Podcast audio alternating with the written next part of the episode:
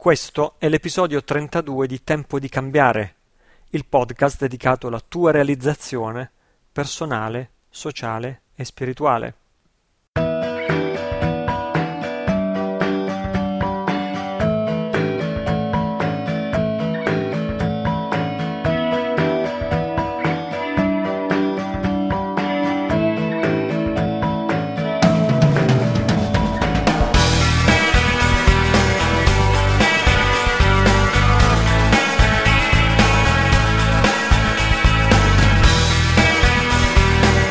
Sono Italo Cillo, questo è il mio podcast www.italocillo.it è l'indirizzo base dove trovi archiviati tutti gli episodi passati, presenti e futuri di questo podcast. Consiglio sempre di scaricare questo audio sul tuo smartphone, sul tuo iPod, sul tuo lettore MP3, di ascoltarlo mentre fai altro, specie cose non impegnative come passeggiare, spostarti in automobile, fare i servizi di casa e così via, in modo che tu possa trasformare i tempi morti in tempi utili. Così mi trovo ancora in terra italiana per la fine delle mie vacanze pasquali. Eh, fra l'altro sto usando un microfono di fortuna, spero che non faccia troppo pena la registrazione. Eh, sono appena tornato dalla mia eh, giorni a Senigallia, eh, l'incontro dal vivo di cui ho tanto parlato negli scorsi episodi, Educazione alla felicità, grande successo, grande bellezza, grande divertimento, 300 partecipanti esatti e l'argomento di questo incontro al vivo è stato la libertà, perché la libertà è nell'epoca in cui viviamo il fondamento, il punto di partenza di qualsiasi discorso di evoluzione, qualsiasi discorso di miglioramento dal punto di vista personale, spirituale, sociale, politico, la libertà. Siamo entrati nell'era della libertà e dell'autonomia individuale, anche se qualcuno di noi fa ancora fatica a vedere questi sintomi, questi segni di risveglio, anzi a quelli di noi, a quelli di voi che sono scettici o sono pessimisti e dicono che stiamo andando verso una direzione ancora peggiore di quella da cui veniamo, io dico guarda la storia, guarda la storia. Non occorre un 90% del, delle persone, della popolazione per fare i grandi cambiamenti. Guarda la storia, basta il 10% o anche meno. Basta che il 10% o anche meno della popolazione di, data, di un dato luogo faccia un piccolo salto di consapevolezza in avanti per cambiare tutto lo scenario. Questo è sempre stato vero. Uh, quando ero ragazzino io nel, nel, negli anni 60, nel, i figli del baby boom, quelli che erano gli innovatori, i rivoluzionari, i figli dei fiori, i, eh, quelli che portavano le innovazioni culturali, che si facevano crescere i capelli, che ascoltavano la musica rock, erano meno di uno su dieci eppure hanno cambiato la, la, la cultura hanno cambiato i connotati di questa società in tutto il mondo, un'intera generazione, meno di uno su dieci. Le, le, il movimento delle femministe erano meno di una donna su dieci, eppure hanno cambiato il mondo. Il mondo è il modo in cui gli uomini concepiscono le donne e le donne concepiscono se stesse eh, su larghissima scala. E così se torniamo indietro, la rivoluzione francese fu opera di un'elite di pensiero che era inferiore a una persona su 10 e così via.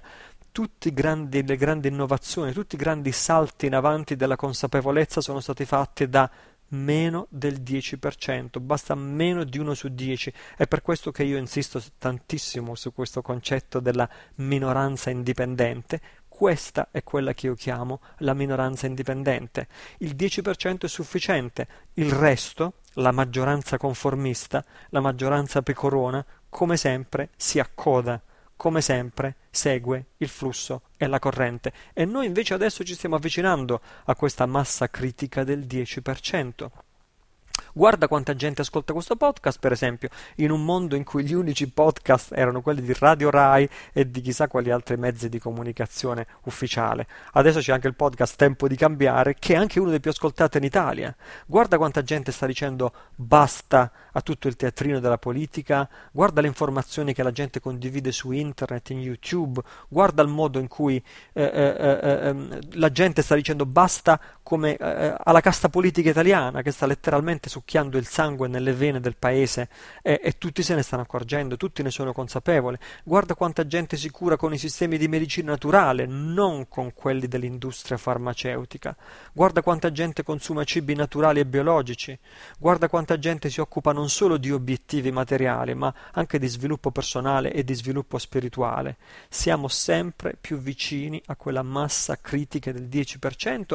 Non è che questa massa critica del 10% trasformerà questo mondo in un paradiso, perché questo mondo non è destinato a essere un paradiso, sarà sempre per metà caratteristiche positive e per metà caratteristiche negative, è sempre stato così e sarà sempre così. Però quando un 10% fa un salto di consapevolezza, tutto il resto dell'umanità fa un salto cons- di consapevolezza, si fa un salto al gradino successivo. Un'altra, un'altra mm, mm, similitudine che mi piace fare spesso è quella di quando veniva considerata normale la schiavitù e oggi inorridiamo al solo pensiero della schiavitù. Allo stesso modo sta succedendo adesso con l'idea della libertà, della volontarietà, del libero consenso volontario nelle relazioni fra gli individui e fra gli individui e le istituzioni e questo è il grande tema dominante di questa era e del prossimo futuro. Per queste ragioni, poiché questo è così importante, poiché questo salto di consapevolezza è così importante, in questo episodio e nei prossimi episodi proporrò alcuni estratti di questo corso dal vivo di quattro giorni dedicato all'argomento della libertà che ho tenuto a Senigallia la scorsa settimana. Eh, ehm, l'incontro funzionava in questa maniera, c'era un testo base, eh, un, testo, un testo di guida un testo di guida e la, il corso consisteva nella mia spiegazione e commento di questo testo, in modo che il testo può rimanere, può rimanere anche come punto di riferimento a lungo termine per meditazione, riflessione, approfondimento e così via. Uh, il primo audio estratto che ti proporrò oggi da questo corso è di qualità pessima perché la registrazione originaria è andata perduta e quindi abbiamo avuto soltanto la registrazione dal microfono ambientale direttamente dalle casse della sala. Eh, cioè non è che è proprio disastrosa eh? però diciamo è, è, è, molto molto molto molto al di sotto dello standard che io considero accettabile. Sentirai colpi di tosse sentire l'audio così e colà che si sente e non si sente. Questo è l'unico estratto che avrà questo problema. Se proporrò estratti negli episodi successivi di tempo di cambiare ti prometto che andranno molto meglio dal punto di vista eh, della fedeltà audio. Eh, poi dopo questo estratto ci sarà ancora qualche tempo per qualche domanda e risposta e anche per qualche saluti finali. Nel frattempo, nell'estratto che ti propongo adesso, ti parlerò di libertà, spiritualità, bigottismo, materialismo e la differenza fra ideologia ed esperienza diretta.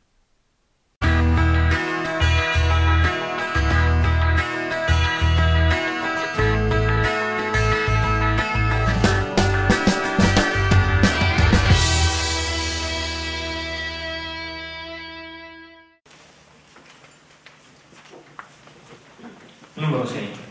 In un'epoca di crisi spirituale, l'esperienza diretta genuina è rimpiazzata dall'ideologia, la forma più dannosa di bigottismo. I bigotti religiosi si appoggiano a dogmi e dottrine, anziché fare affidamento sull'esperienza diretta della nostra vera natura. Come, come come si può caratterizzare o definire un'epoca di crisi spirituale? Un'epoca di crisi spirituale è quando l'esperienza diretta non esiste più, o è in secondo piano, o è irrilevante. L'esperienza diretta, genuina, di quello che dovrebbe essere il punto d'arrivo, la meta dell'insegnamento spirituale, non, non c'è più, ma è stata rimpiazzata dall'ideologia Capisci la differenza tra esperienza e ideologia? Sono due cose completamente diverse. Una cosa è dire credo in questo, questo, questo e quest'altro. E chi crede appartiene a questa parrocchia e chi non crede non appartiene a questa parrocchia. Questa è l'ideologia. L'ideologia non ha mai fatto niente di buono per gli esseri umani, tranne che può provvisoriamente servire a disciplinare l'individuo con dei valori sani Ma a parte questo, che comunque non è poco, è una grande utilità, però a parte questo l'ideologia ha prodotto più guerre che hanno, che hanno, che hanno virtù nel mondo. E in qualsiasi caso non è il credo che cambia la tua vita, non è quello che tu credi che fa nessuna differenza. Quello che fa differenza è l'esperienza diretta. È come attingere alla fonte anziché, anziché accontentarsi di un surrogato.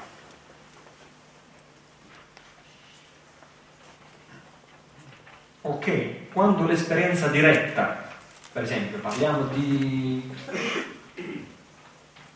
supponiamo, santità, è inutile parlare di santità, la santità diventa rilevante se tu puoi sperimentare la santità. L'illuminazione spirituale è rilevante se tu la puoi sperimentare. Lo stato di, di, di Gesù è rilevante se tu lo puoi sperimentare. Se invece è qualcosa che una persona ha sperimentato due anni, duemila anni fa, ma tu non lo puoi sperimentare perché tu sei diverso da lui, non è più rilevante. Non è più praticabile nella tua vita quotidiana, quindi non fa più differenza nella tua vita quotidiana o come minimo non fa più una differenza radicale nella tua vita.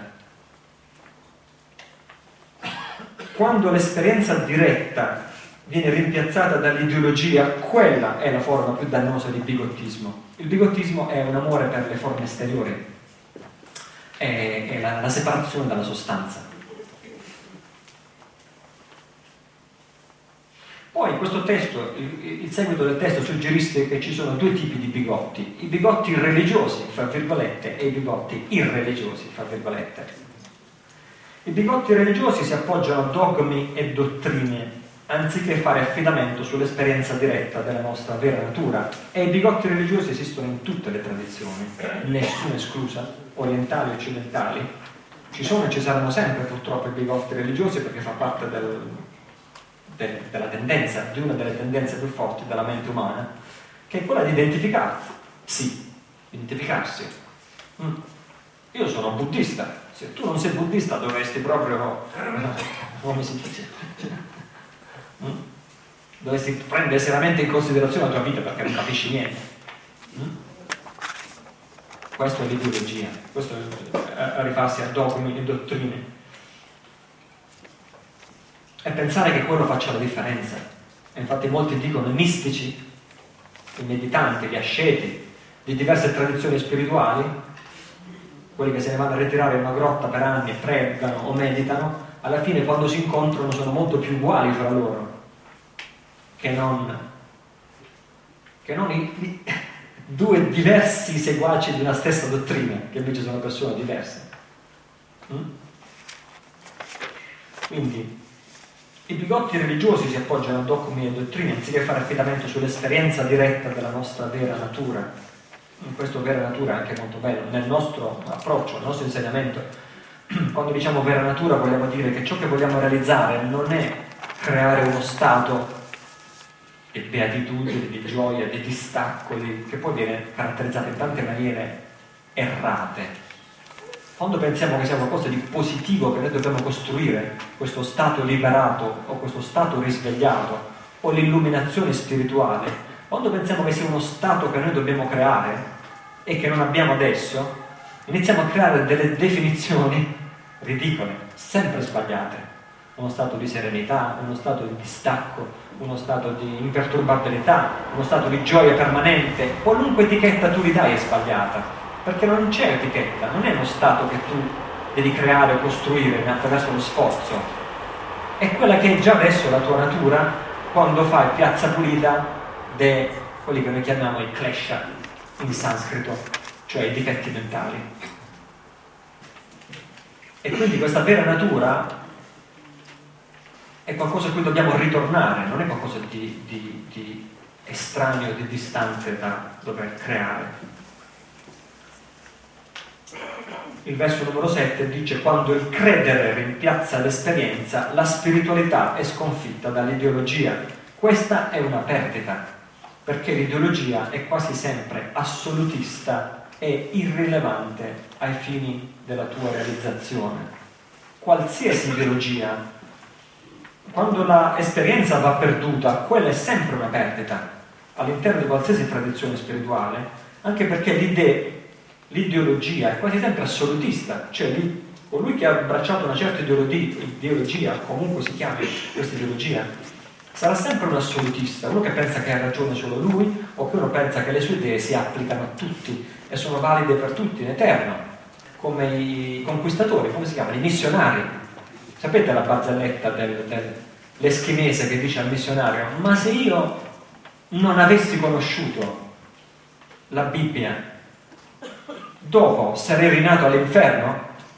E il missionario risponde no. E allora perché mi hai parlato della Bibbia? cioè, giusto no?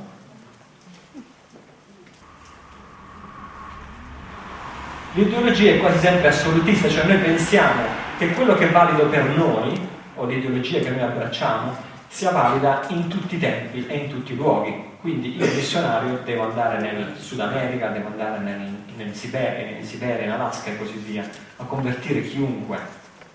Quindi assolutista. L'opposto è relativista, ma adesso ci arriviamo perché è importante comprendere questa distinzione fra assolutista e relativista e come entrambe possono essere sbagliate. Assolutista vuol dire che una certa cosa è vera sempre e ovunque. Mm?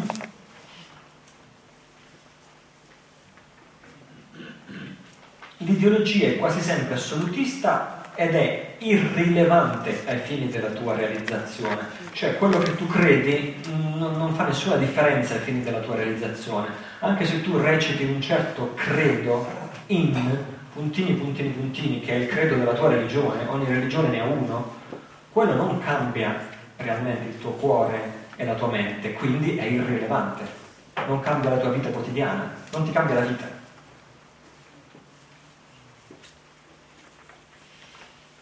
8, in un'epoca di crisi spirituale dilaga anche un tipo opposto di bigottismo. I bigotti irreligiosi sono relativisti anziché assolutisti. Hanno raggiunto una comprensione corretta, tutto è relativo, ma da questa hanno ricavato la conclusione sbagliata. In un'epoca di crisi spirituale ci sono da una parte ci sono due fazioni in guerra, e più queste due fazioni si fanno la guerra, e più la crisi spirituale diventa sempre più profonda.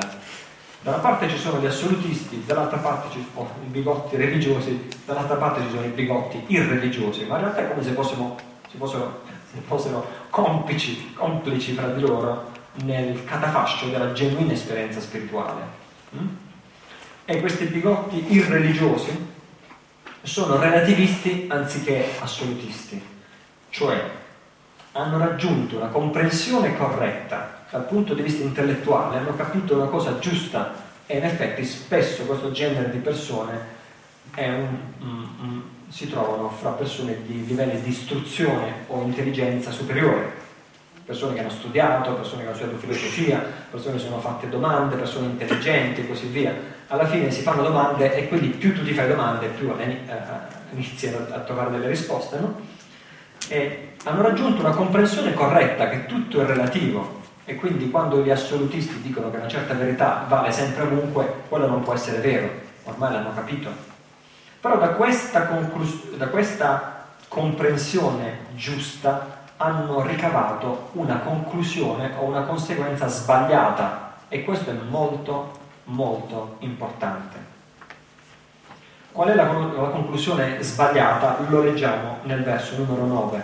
E qui, quando avrò finito di leggere il 9, per favore alza la mano e chiedimi di chiarificare se non hai capito che cosa voglio dire, perché questa è una distinzione molto molto importante. 9. Pensano che non valga la pena di credere in nulla, ignorando la forza trasformatrice di valori e principi liberamente scelti sono scettici, disincantati, cinici e pessimisti. Non credono nell'uomo, nella sua bontà fondamentale, nella sua capacità di progredire, soggiogando i propri difetti. Ok, stiamo parlando sempre dei bigotti irreligiosi, tra virgolette. Costoro, i razionalisti, come li vuoi chiamare, relativisti, comunque tu li voglia chiamare. Questo ci sono quelli che si professano atei, o quelli che si professano proscienza all'estremo assoluto, proscienza contro qualsiasi religione, no? Quello è un altro estremo opposto che non è salutare e vediamo perché. perché a questo punto dalla comprensione corretta che tutto è relativo, qualsiasi insegnamento spirituale è relativo, dalla comprensione corretta che qualsiasi insegnamento è relativo, quindi non è valido sempre ovunque, hanno ricavato una con, con, conseguenza o conclusione sbagliata, cioè che non vale la pena di credere in nulla. Siccome ogni luogo ha le sue religioni, ogni tempo ha le sue superstizioni, ogni persona crede di cose diverse, in luoghi diversi, in tempi diversi, allora a questo punto non vale credere, la pena di credere a nulla, perché qualsiasi cosa tu credi è una superstizione e comunque non è vera nel senso ultimo del termine, perché è destinata a cambiare. La verità è che è proprio così, cioè non vera in senso ultimo perché è destinata a cambiare, ma questo non significa che non valga la pena di credere in nulla, cioè perché queste persone ignorano, secondo Rigo, la forza trasformatrice di valori e principi liberamente scelti. Anche se tu hai raggiunto quel livello di saggezza personale, per cui hai capito che insegnamenti assoluti non esistono, i dieci comandamenti scolpiti nella roccia in eterno non hanno un reale valore assoluto, perché nulla ha valore assoluto, puoi però decidere liberamente di scegliere principi e valori che tu consideri la tua verità e vivere in conformità di questi principi. Anzi, quello che io ti sto dicendo è non solo che tu puoi decidere di vivere secondo valori, anche se sono arbitrari, valori, principi morali, non solo puoi decidere di fare questo, ma quello che ti sto dicendo è che tu devi decidere di fare questo se vuoi raggiungere un livello di felicità minimo nella tua vita perché l'essere umano senza principi solidi a cui informare tutta la propria vita precipita nella confusione. Principi solidi, valori solidi, direzione solida, cosa voglio fare io con questa vita? Avere una risposta chiara a questa domanda è quello che fa tutta la differenza tra una persona sana e una persona confusa. La persona confusa verrà continuamente sballottata a destra e a sinistra dalle circostanze della vita e ogni volta prenderà una decisione diversa perché non ha dei principi in base ai quali prendere le decisioni e ogni volta quella decisione sarà maldestra e avrà conseguenze negative. In altre parole, il sentiero spirituale richieda che tu segua una via con la V maiuscola e segua dei principi con la P maiuscola e dei valori con la V maiuscola, anche se questi non sono necessariamente veri in assoluto, qualsiasi cosa significhi veri. E in effetti c'è una parte molto importante dell'insegnamento di liberazione che dice che nulla è vero in assoluto perché tutto dipende dalla percezione di un soggetto.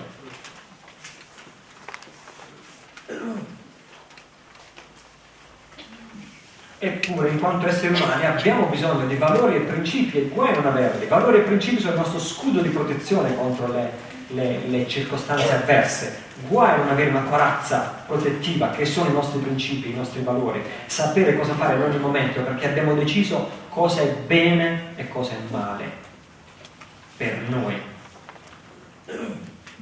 Guai non avere nella vita questa corazza protettiva, te ne accorgi subito se hai lo sbando appena qualcosa va, va, male, va storto, va contro le tue aspettative, la tua vita va allo sbando. Ecco perché hai assoluto bisogno di questa corazza protettiva. Ecco il modo in cui io, i miei amici, studenti, praticanti e direi tutti i buddisti del mondo considerano la propria pratica. Tornando un attimo al buddismo, il modo in cui noi buddisti consideriamo la nostra pratica è questa, la pratica è una zattera che ci consente di arrivare dall'altra parte del fiume sani e salvi. Non è una cosa vera in assoluto, è uno strumento che utilizziamo, l'insegnamento di liberazione stesso, è uno strumento che utilizziamo per raggiungere la liberazione. La liberazione non appartiene a nessun tempo, a nessun luogo, a nessuna cultura, a nessuna tradizione spirituale, a nessuna convinzione ideologica. La liberazione non appartiene a nulla, è la nostra natura umana. Quando la raggiungiamo possiamo usare questo strumento, questa zattera così come possiamo usarne altre che possono funzionare. Quindi non è trovare quella vera. Qual è l'insegnamento, la religione vera? che tutte le altre religioni sono sbagliate. No, è cosa trovare quel veicolo che funziona per me.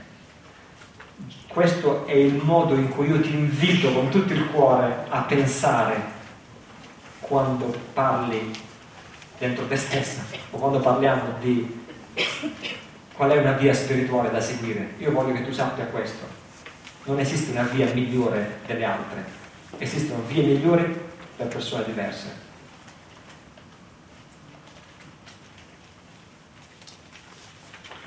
E però se a te manca questo, se a te manca questo, ci sarà un vuoto nella tua vita. E non è quel vuoto positivo di cui parlavo prima, è un vuoto proprio, una mancanza.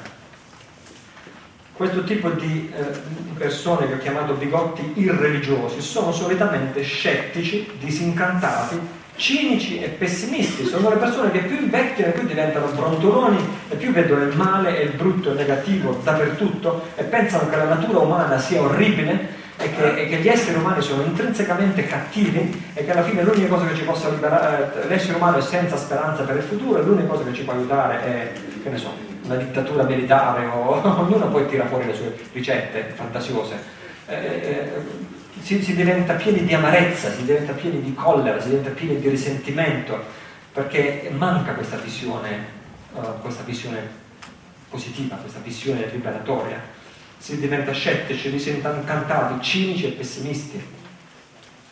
O come quando si, si, si, bestemmia contro Dio, perché uno prima credeva in Dio e poi dopo si è preso una brutta malattia, oppure una persona cara gli è morta di una brutta malattia, a quel punto decide di non credere più in Dio e, e, e, e inizia a bestemmiare Dio. No? Questo tipo di attitudine che non ha senso, significa soltanto che era sbagliata la tua attitudine verso Dio prima ed è ancora più sbagliata la tua attitudine verso Dio adesso.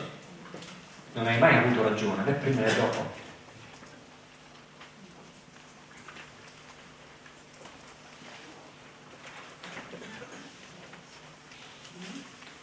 E sempre loro, gli scettici, o come vogliamo chiamarli, pagina successiva, ultime righe, non credono nell'uomo, non credono nella sua bontà fondamentale, non credono nella sua capacità di progredire cioè giocando i propri difetti. Questo è un tratto distintivo. Questo è un, stato, un, un, un, tratto distintivo, persone che non mettono tutta l'energia che ci vorrebbe per chiarificare i propri valori, no? O per chiarificare la propria via, le proprie priorità, alla fine non credono nell'uomo, non credono nella sua bontà fondamentale, non credono che esista una bontà fondamentale, non credono che l'uomo sia fondamentalmente buono. Per noi questo è un, è, è, è un punto importante, la bontà fondamentale dell'uomo. Noi in quanto esseri umani desideriamo la felicità, cerchiamo di ottenere la felicità, cerchiamo di evitare la sofferenza in quanto esseri umani. E questo dimostra che la nostra natura è fondamentalmente buona quello che sbagliamo è semmai il modo saggio di identificare la felicità. Ma non è una polemica antichissima nel, per esempio il buddismo che non crede nel male, o non crede nel diavolo, non crede in un principio negativo male con la M maiuscola, un demonio con la D maiuscola che si contrappone a un principio positivo chiamato Dio. Il buddismo, ma secondo me anche la saggezza umana, non può credere in questo, perché è contro la logica se ci fosse un principio interamente negativo, che è il male con la M maiuscola, non potrebbe desiderare la felicità e cercare di evitare la sofferenza, potrebbe solo desiderare la sofferenza e quindi potrebbe solo suicidarsi e autodistruggersi. Non può esistere il male assoluto, se esistesse sarebbe già morto. Ecco perché nel buddismo diciamo non esiste il male, esiste l'ignoranza quando tu sbagli a identificare il bene. Esiste solo il bene. Puoi essere saggio e lo identifichi correttamente, puoi essere maldestro e lo identifichi male.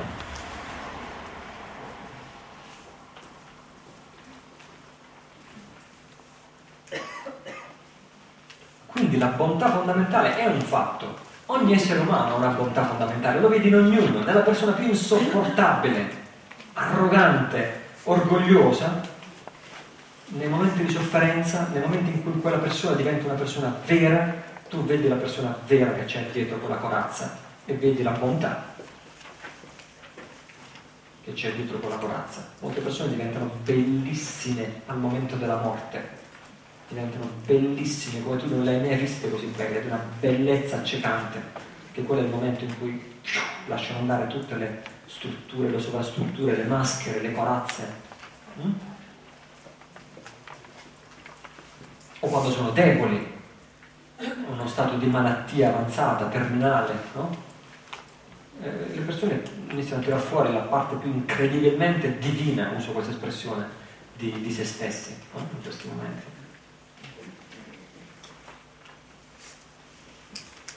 Esiste questa bontà fondamentale, quindi io ti dico non avere dubbi di questi, esiste una bontà, la nostra natura è fondamentalmente buona. Se solo sapessimo come fare, tutti vorremmo la felicità. Tutti realizzeremmo la felicità se solo sapessimo come fare. E, e, quindi gli, i bigotti irreligiosi non credono nell'uomo, non credono nella sua bontà fondamentale e non credono nella sua capacità di progredire soggiogando i propri difetti. Uh, queste sono le persone che ti prendono in giro perché vieni un corso di meditazione, eh, che raccontano barzellette su quelli che vanno a fare i corsi di meditazione perché tanto non servono a niente, tanto sono tutte truffe, sono tutte robe da ciarlatani e come stanno dicendo in fondo l'essere umano quello è, mica può cambiare è nato con un certo carattere, muore con quel carattere. Non esiste il miglioramento personale, non esiste la trasformazione personale, non esiste lo sviluppo personale, non esiste niente. Questa è l'estrema forma di cinismo, no? di non credere in niente, ed è anche una convinzione sfortunata, perché se tu credi questo metterai in pratica questo e quindi non ti evolverai in quanto persona nella tua vita non credono nella capacità dell'uomo di progredire soggiogando i propri difetti. Soggiogando i propri difetti. Ci sono solo, fra virgolette solo, i difetti che ci separano dalla nostra vera natura, ma i difetti sono acquisiti, non fanno parte della nostra natura. Ecco perché nella letteratura spirituale si dice sempre i nostri difetti sono come le nuvole, vanno e vengono, vanno e vengono. La nostra vera natura è come il sole, e c'è sempre, anche quando il cielo è nuvoloso, il sole c'è sempre. I nostri difetti sono come le nuvole, non fanno parte della nostra vera natura, sono acquisiti dalle esperienze familiari, dalle esperienze infantili, dalle esperienze di vita, i traumi che abbiamo vissuto, i modi in cui abbiamo imparato a proteggerci dai traumi che abbiamo vissuto. Questo è il nostro carattere. Mica è vero in senso ultimo. Il nostro carattere è un insieme di espedienti, non è la nostra vera natura molti tratti del nostro carattere sono difetti e questi difetti possono essere guariti, possono essere, possono essere guariti perché fanno, fanno, soffrire noi per primi. Quando li riconosciamo bene per quello che sono, ci rendiamo conto che fanno soffrire noi. E quindi impariamo il modo di lasciarli andare, anche se è difficile, e impariamo il modo di cambiarli, o di guarirli.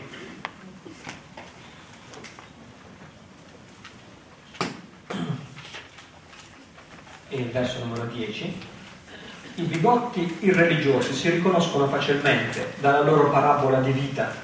Da giovani coltivano arroganza e edonismo, da vecchi amarezza e disillusione. Non lasciate ingannare, i bigotti di entrambi i tipi sono materialisti, materialisti spirituali i primi, materialisti edonistici i secondi. Si riconoscono facilmente dalla loro parabola di vita perché quando sono sani, giovani, forti e baldanzosi, li riconosci per quel tipo di, di, di, di arroganza e, e, pensano di essere invincibili o pensano di essere eh, sempre on top of everything, come si dice, pensano sempre di essere in controllo di tutte le situazioni. E, e anche sono caratterizzati da questa forma di edonismo, cioè cercare il piacere di breve durata, il piacere di breve durata, o realizzare gli obiettivi di breve durata, o le piaceri materialistici. Mm? quando possono farlo, perché sono sani e forti, però la vita di ogni essere umano ha una sua parabola. All'inizio, nella parabola ascendente, siamo sani e forti, realizziamo tutto quello che vogliamo, se siamo abbastanza. Però presto o tardi chiunque inizia una parabola dove si va più verso l'interno, non si è neanche più capaci, non si ha neanche più le forze di costruire realtà esteriori. Ci si inizia a concentrare su se stessi, perché così è la vita, questo è il bello della vita nella parte finale della propria vita ci si concentra sul proprio sviluppo spirituale, su, ci si concentra sull'andarcene da questo mondo nel modo migliore, no? cioè portandoci con noi un po' di saggezza, che poi è la cosa più importante. E quindi da giovani coltivano questa forma di arroganza e di edonismo, e però da vecchi li riconosci perché non avendo praticato nulla in gioventù, gli rimane soltanto l'amarezza, la disillusione, il cinismo e tutte quelle altre cose che dicevamo prima. Non lasciarti ingannare quindi perché entrambi i tipi di bigotti sono materialisti. I primi fingono di essere, quelli religiosi, tra virgolette, fingono di essere spiritualisti e se la prendono contro i valori materialisti della società contemporanea, ma in realtà sono materialisti anche loro perché l'ideologia è materialismo spirituale. L'ideologia è attaccarsi a un insieme di idee e trasformarlo in una cosa. Io credo in questo, questo, questo e quest'altro. E questa cosa io mi ci aggrappo e divento materialista. L'ideologia è materialismo. Si può essere materialisti spirituali o si può essere materialisti edonistici, ma si è sempre materialisti hai mancato il punto cruciale. Quindi, quindi, verso numero 11, il bigottismo genera materialismo, che è la povertà principale dei nostri tempi. Per scrollarsi di dosso questa piaga, il mondo ha bisogno di una rivoluzione, una rivoluzione spirituale che rimetta al centro dell'attenzione ciò che è rilevante, la felicità duratura degli individui e delle comunità umane. Quindi il bigottismo in quanto tale, sia quello religioso che quello irreligioso, che genera materialismo. È materialismo. E il materialismo è la povertà principale del nostro tempo. E in effetti diciamo che una, viviamo in un'epoca di crisi spirituale proprio perché il materialismo impera. I due tipi di materialismo. per strollarsi ridosso questa piaga, il mondo ha bisogno di una rivoluzione, una rivoluzione spirituale che rimetta al centro dell'attenzione ciò che è rilevante, perché l'ideologia dei bigotti religiosi non è rilevante. Il credere non è rilevante ai fini della tua, della tua felicità, e lo stesso dicasi per i bigotti irreligiosi. Ciò che è rilevante, rilevante è la felicità duratura degli individui e delle comunità umane. Nessuno sembra occuparsi più di questo. Quando è l'ultima volta che hai sentito un leader religioso, specialmente delle nostre religioni occidentali, dire ok, cosa si fa per promuovere la felicità dell'uomo? L'autentica gioia, l'autentica felicità, la, la realizzazione del progetto umano. Quando è l'ultima volta che hai sentito dire questo? Non lo dicono mai. Parlo di inferno, di dannazione, di valori, di ideologie, di credere in questo parlano di che non bisogna usare i preservativi o che i, manifesti, i matrimoni dello stesso sesso non vanno bene. Questa è l'ideologia, ma cosa c'entra l'ideologia con... Cosa c'entra l'ideologia con la religione? Cosa c'entra il matrimonio dello stesso sesso o i preservativi? No? Non c'entrano niente. Eppure i leader spirituali parlano solo di questo, non parlano di quello che è rilevante. Rilevante è la felicità dell'uomo. Tutto il resto è ideologia, non serve a niente.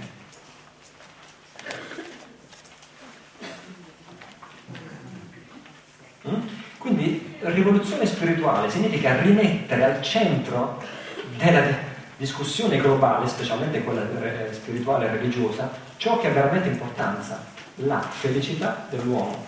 Qual è il vero modo, o diciamo un modo genuino, autentico, efficace in cui l'uomo può raggiungere una felicità duratura, visto che tutti gli uomini desiderano la felicità, senza eccezione?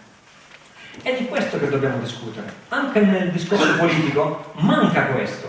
Quando è l'ultima volta che hai sentito dire a un leader politico troviamo modi per rendere più felice la comunità umana? Nel Bhutan l'hanno detto, la, come si chiama? Felicità interna lorda. Hanno detto noi non seguiamo il prodotto interno lordo che è la superstizione di tutti, tutte le nazioni del mondo. Noi seguiamo il... come si chiama in inglese? Uh,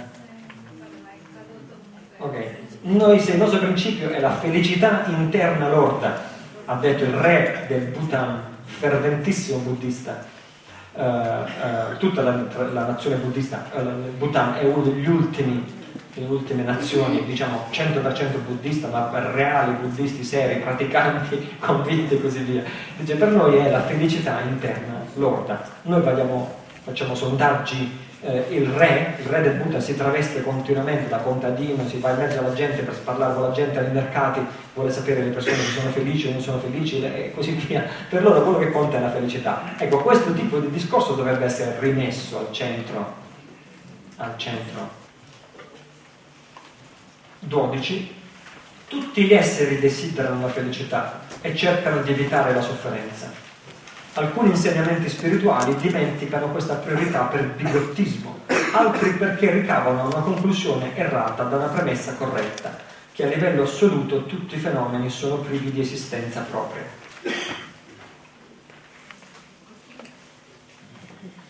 Ok. Uh, questo a conferma di quello che si diceva prima, che bisognerebbe rimettere al centro della nostra attenzione la felicità umana, proprio perché, Rigo 12, tutti gli esseri desiderano la felicità e cercano di evitare la sofferenza, quindi tutti, e questa è veramente l'unica cosa che comuna tutti gli esseri umani, di qualsiasi tempo, di qualsiasi luogo e di qualsiasi cultura, è qualcosa che ci accomuna tutti, quindi quello è quello uh, su cui varrebbe la pena di concentrarci, perché è l'unica cosa che ci accomuna tutti e ci trova tutti quanti uh, d'accordo. Poi alcuni insegnamenti spirituali dimenticano questa priorità per bigottismo, perché scelgono di non parlare più di questo, ma scelgono di parlare di ideologia. Quindi è l'esempio che facevo due minuti fa, cioè i matrimoni fra persone dello stesso sesso sono sbagliati, eccetera, eccetera. Quindi entri nell'ideologia ed esci da quelle cose che sono realmente importanti. Poi invece altri insegnamenti spirituali ricavano una conclusione errata da una premessa corretta questo è diverso da quello che dicevo prima. Cioè, a livello assoluto tutti i fenomeni sono privi di esistenza propria. Okay? Questo è il grande vuoto di cui parliamo nel buddismo, no? Cioè, tutti i fenomeni sono privi di esistenza propria. Tutte le cose, tutto ciò che noi crediamo vero con la V maiuscola, in realtà lo è soltanto fino a un certo punto. Lo è perché una mente soggettiva percepisce qualcosa come vero o come falso. Quindi in senso ultimo, se continuiamo a indagare, nulla è vero in termini assoluti nulla è vero in termini assoluti. Quindi, poiché tutte le cose sono prive di esistenza reale, ma su questo ci ritorneremo, per adesso sospendi questo perché è un concetto estremamente profondo, quindi accontentati di una comprensione su- superficiale di questo in questo momento, questa è la saggezza, faremo due, co- due seminari di quattro giorni l'uno su questo unico concetto, ok? Che tutti i fenomeni sono privi di esistenza vera. Quindi ci sarebbe tanto da dire su questo.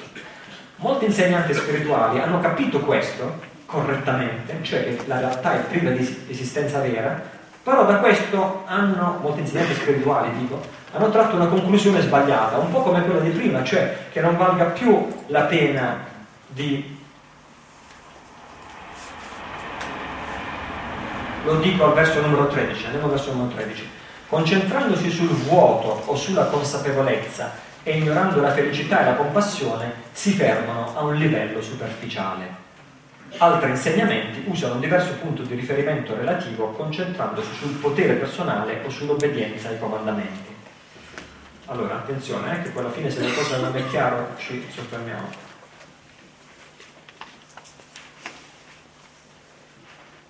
Alcuni insegnanti spirituali concentrandosi sul fatto che la realtà è un grande vuoto e non esista nulla di reale in termini ultimi e assoluti.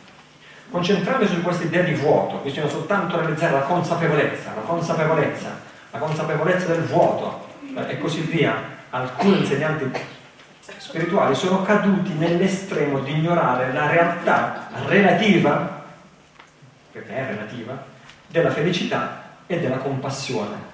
Così si fermano a un livello superficiale di insegnamento spirituale. Questo per esempio è l'errore, senza fare nomi, Osho Rajnish,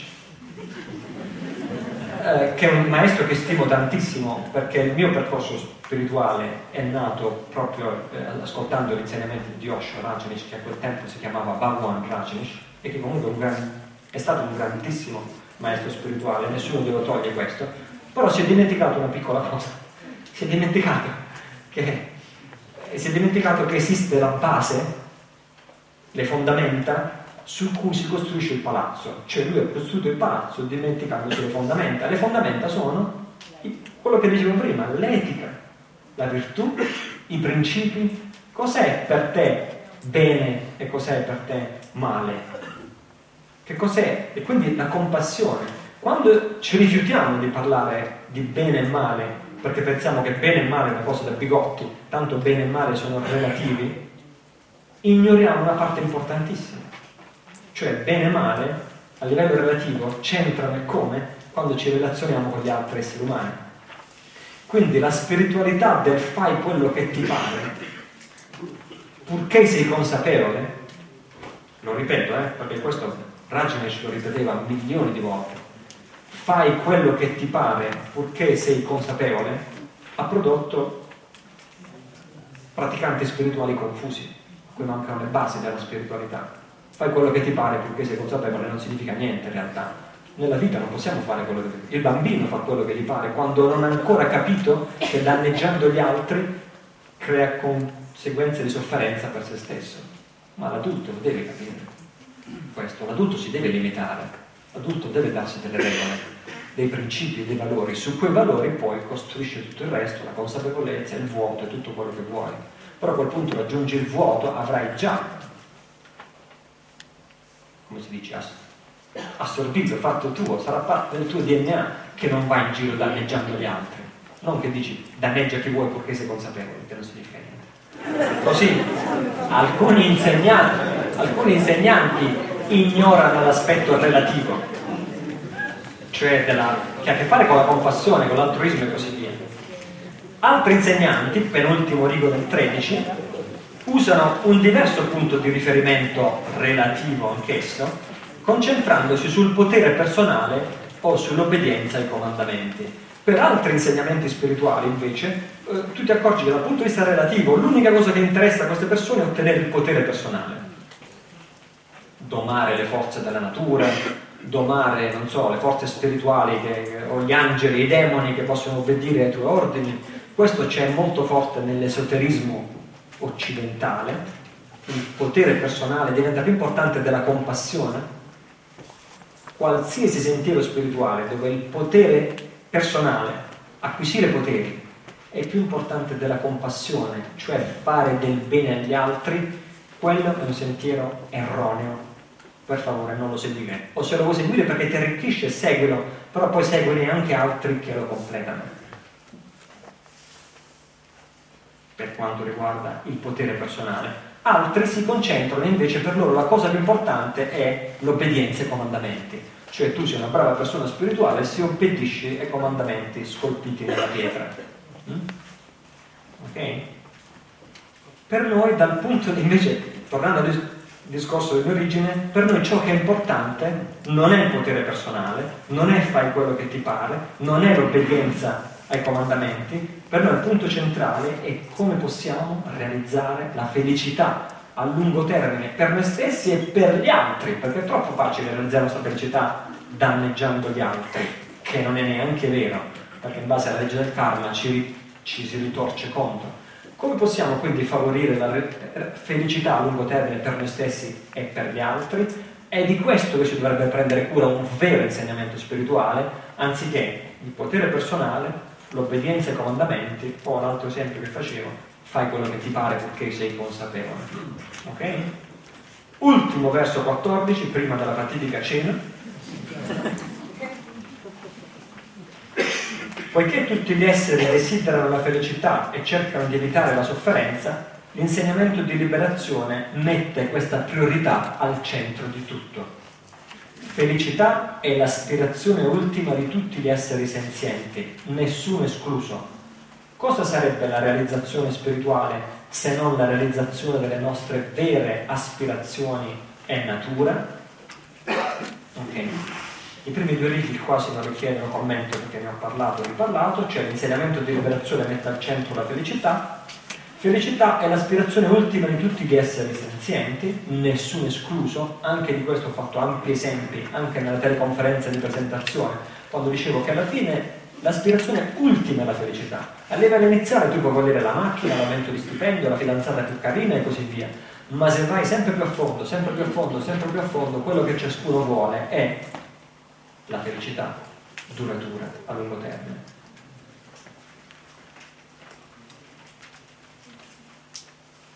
Quindi cosa sarebbe la realizzazione spirituale e che utilità avrebbe se non la realizzazione delle nostre vere aspirazioni e della nostra vera natura? Le nostre vere aspirazioni, le nostre aspirazioni più profonde, tutto quello che noi realmente vogliamo, e la nostra vera natura, perché è già la nostra vera natura.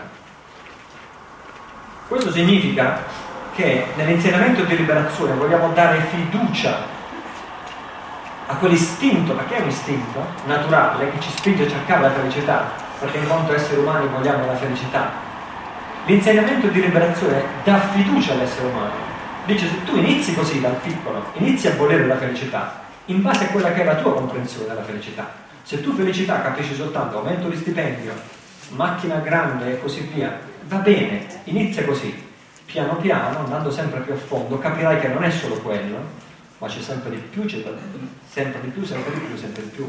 Quindi l'insegnamento dà fiducia all'uomo, gli indica la via della felicità, ma di una felicità non temporanea, provvisoria, che dura poco, una felicità sempre più profonda, reale, duratura e indistruttibile. Mm? Viceversa, altri insegnamenti ideologici, anche spirituali, non mettono questa stessa fiducia nell'uomo. Ed ecco perché non parlano della felicità, ed ecco perché non parlo di felicità, perché dico se tu insegui la felicità, può essere che tu vai in una chiesa, il parroco di una chiesa ti dice guai se tutti seguissero la felicità, il mondo sarebbe un caos. No? Quindi è il messaggio opposto. Guai se tutti seguissero la felicità, il mondo sarebbe un caos. Bisogna soffrire, la vita è una valle di lacrime. Questa ideologia non mette la fiducia nella... Bisogna, bisogna soffrire. Questa ideologia non mette la fiducia nelle mani dell'uomo. Dice che se dice che il tuo istinto naturale di seguire la felicità è sbagliato. Come può essere? Ma tutta la nostra vita ruota intorno al desiderio della felicità. Come può essere sbagliato? Se ci sta, ci sta per un significato. Noi cerchiamo la felicità a lungo termine. E questo credo che sia tutto per questa prima sessione. Ci sono delle domande impellenti prima della...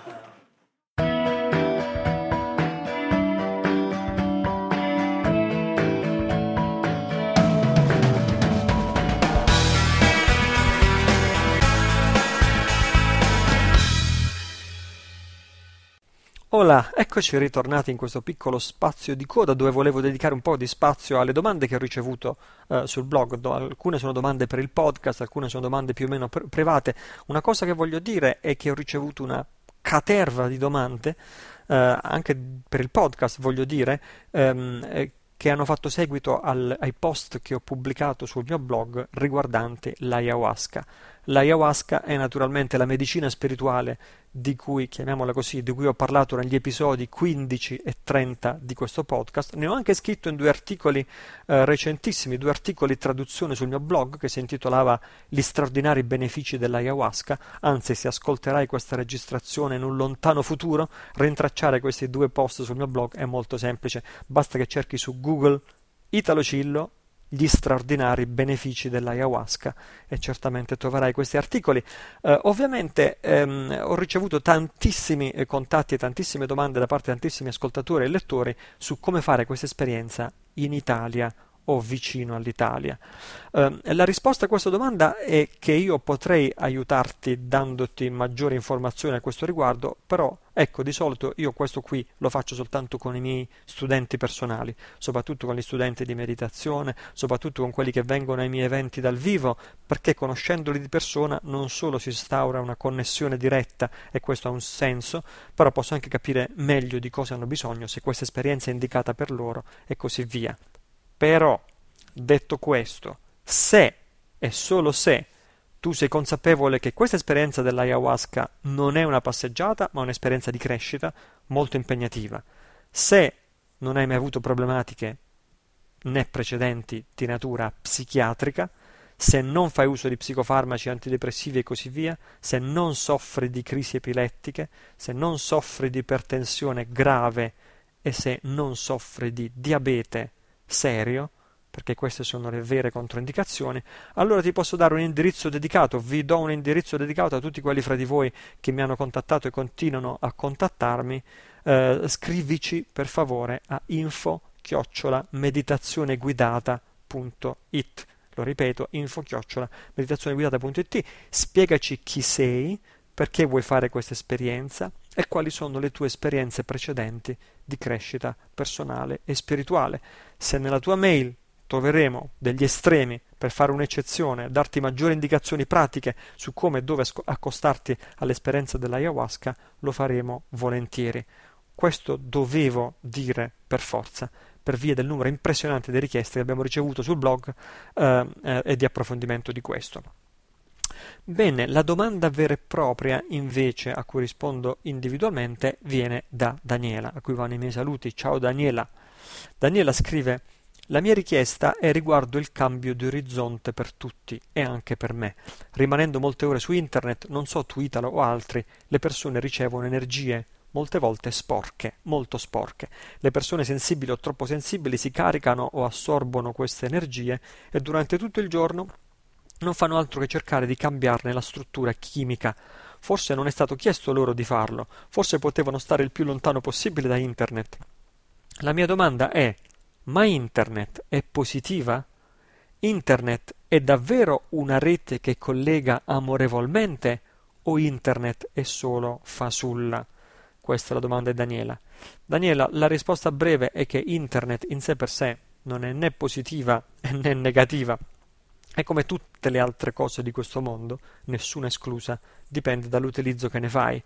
Certamente Internet è un grande amplificatore, e non è un amplificatore qualsiasi, è l'amplificatore più potente che la storia umana abbia mai conosciuto, perché qua- non solo le comunicazioni, non solo possiamo comunicare in tutto il mondo e così via, ma la qualità delle comunicazioni di milioni di persone possono entrare in risonanza fra di loro e possono amplificare certe emozioni collegate a queste comunicazioni. Si può utilizzare eh, internet per assorbire e per diffondere vibrazioni negative o positive.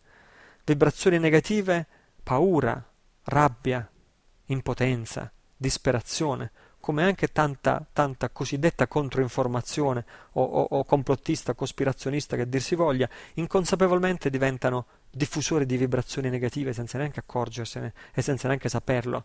Eh, diventano dei bracci, diventano strumenti di terrorismo veri e propri e infatti spesso diffondono, diffondono notizie che sono, che sono di natura terroristica. Oppure si può uh, utilizzare internet per diffondere e per assorbire vibrazioni positive, cioè diffondere speranza, ottimismo, altruismo, lo slancio gioioso e così via.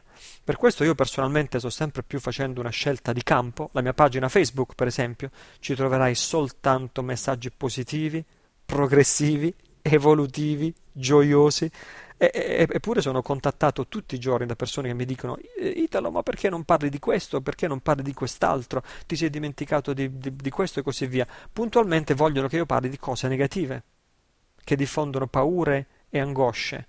Ogni tanto io lo faccio pure, anche se sempre più di rado, perché quando ci sono delle cose che sento che devo dire le dico, però molto più spesso ormai dico di no e continuo a diffondere messaggi positivi, che, perché l'unico modo di cambiare non è combattere il vecchio, ma è quello di costruire il nuovo, rendendo il vecchio obsoleto e irrilevante. Ecco perché diffondo messaggi positivi, perché eh, è, il discorso del, è lo stesso discorso del salto di consapevolezza da parte del 10% di cui parlavo poco fa.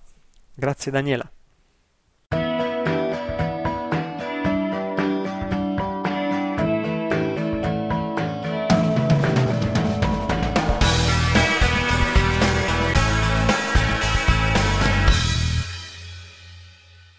Olè, così siamo arrivati in chiusura. Ti ricordo di farmi le tue domande su qualsiasi argomento vorresti che io trattassi nel podcast su italocillo.it slash domande. Ovviamente venimi a trovare sul blog www italocillo.it dove ci sono i miei articoli originali, sono anche gli articoli che costituiscono il vero filo conduttore di tutti gli argomenti di cui parlo in questo podcast e poi oltre al sito ci sono sempre Facebook, Twitter e Google Plus in cui posto le mie risorse positive due o tre volte al giorno, tutti i giorni e anche questo è un buon modo per mantenerci in contatto fra un episodio del podcast e l'altro. Puoi iscriverti al podcast in iTunes e se lo fai per favore aggiungi un voto e un giudizio perché questo ci ha aiutato e continua ad aiutarci tantissimo nel rendere il podcast più visibile a chi non lo conosce. Il passaparola è sempre di grande aiuto, puoi dire ai tuoi amici che possono scaricare gli episodi precedenti del podcast su www.italocillo.it. Questo è tempo di cambiare il podcast dedicato alla tua realizzazione personale, sociale e spirituale. Io sono Italo Cillo, sii felice, ci risentiamo nel prossimo episodio.